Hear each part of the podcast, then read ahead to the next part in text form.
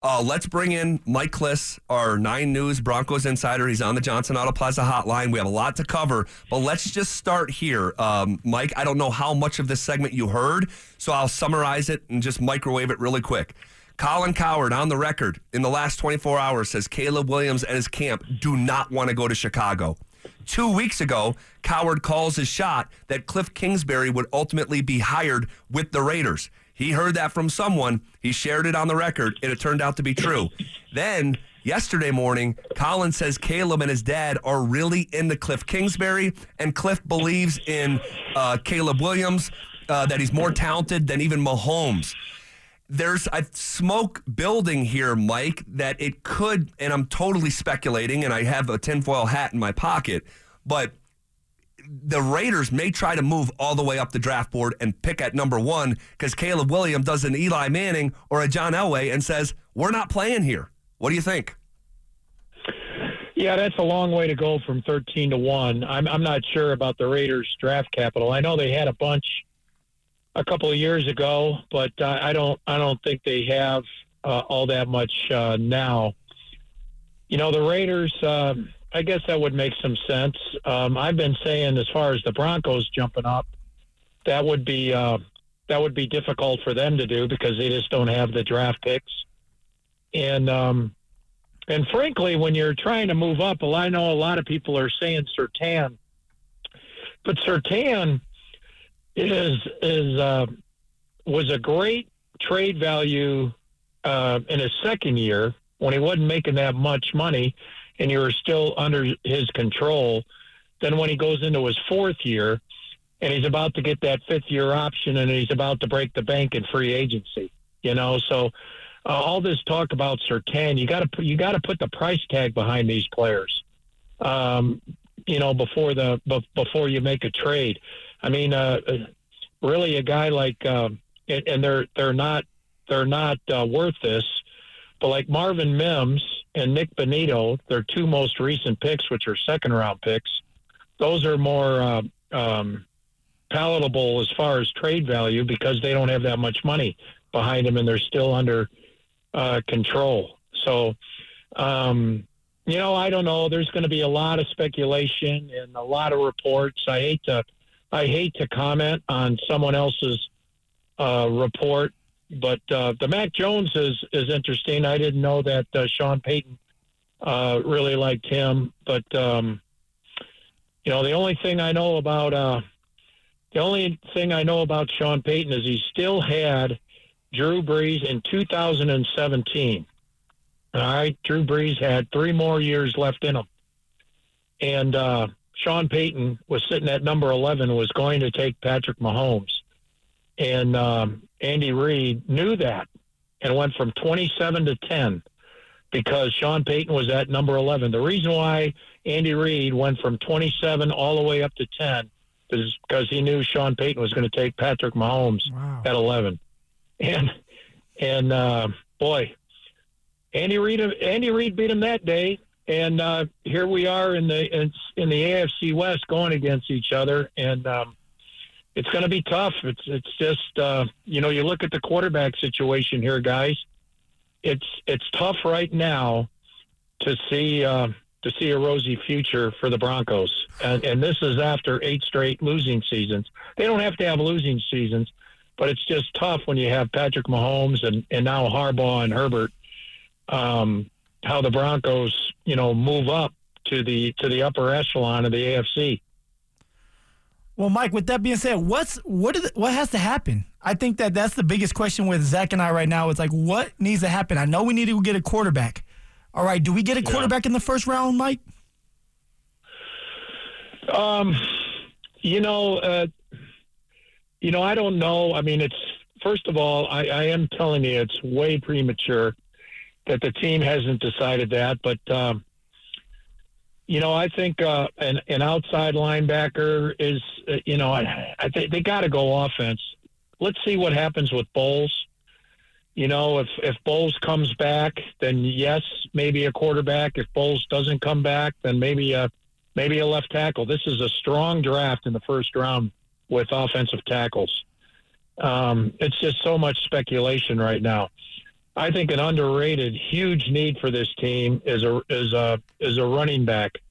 Uh, you know, Robinson that uh, that went to the to Atlanta right about the 12th spot. Yeah, Bijan. Um, you know, um, Diggs, uh, uh, Jamar Diggs, right with the Lions was the first round. Yeah. Um, um, he's. Uh, I mean, they need. That's where I think they're lacking at the skill position the most is uh, juice at running back. Receiver not far behind, tight end not far behind, but guys, the skill position. I mean, if you got Caleb Williams um, with this current cast of characters, um, you know, it, it, it it's going to be year two before he comes on. Mike, uh, we have about a minute left, and I have other football questions for you. Then I, I, could keep you on for another half hour. We could do this, but you you shared a very personal story um, last week about this time last week, by the way, and uh, you told the story about you having a heart attack during the season. Uh, I want to give you the floor for about 90 seconds, Mike, if you want to um, color color well, outside the lines or share something about your story um, to our audience who may have not uh, read your story.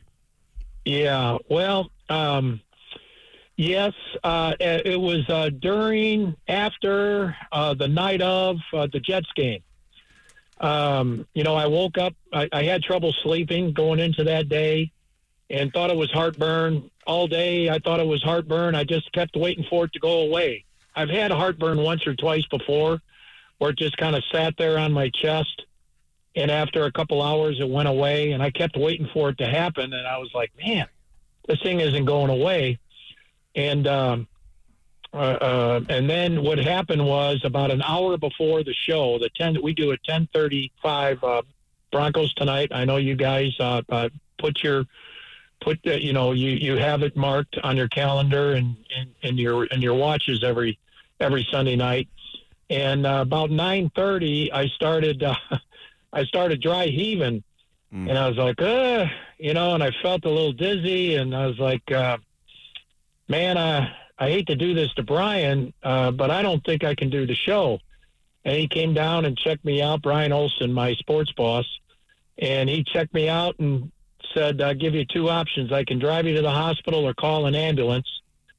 And I felt like I had to go to the front of the line, which is what happens when you take an ambulance ride. So they gave me, and and I had a big one. They call it the elephant on the chest, but it felt like uh, my heart was uh, mm. in a vice, mm. you know, and, and someone was turning the handle uh, for about 15 minutes. And um, that was rough. And uh, they gave me some morphine. They, they put me in and gave me a, a stent procedure. As soon as the stent was done, it feel that I watched it on a monitor. I watched them put the balloon in and it, was as soon as he was done, they rolled me away. I, I, I felt like hundred percent, like I, I could do ten jumping jacks. Really? And so uh, modern technology, thank goodness, uh, was good. But I'm all good. That happened uh, almost four months ago now, and um, I, I think I did beg off the the. Uh, I think I did beg off the fan for a week, but I think I might have made your show on Friday. I think I was back at it Friday. I was gonna say you never missed a hit, Mike. You never you never missed a hit, man. Um, we yeah. never known, yeah. man. Yeah. So Mike, anyway, but it was yeah. it's it's all good. Um, I I wasn't going to go public with it, but people I respect at the at the station thought it would be a good idea to help raise awareness for people out there who feel the heart pain because I was guys, uh, I've, had I not got sick an hour before the show, I would have done the show and gone home and right. slept it off. Right. That that was my plan. Right. And uh, then you know what happens. Right. Um, you know they they they say a lot of men do that and don't wake up. Yep. So um, I was lucky that the pain increased. I was lucky that I was there, and Brian uh, uh, Olson called the ambulance, and I was lucky the hospital was a two minute ambulance ride away and um, and my heart, my really my major heart attack happened while I was on the emergency room table. So I did have a lot going for me. Uh, you know, I'm I'm jogging a couple miles on the treadmill again, so all good. Great. Um, so don't worry, but just uh, if you if guys and and and ladies too, um, when you feel that thing in your chest and it lasts more than a couple hours, drop what you're doing and uh, and you know yeah. get uh, get looked at because that EKG will reveal the truth.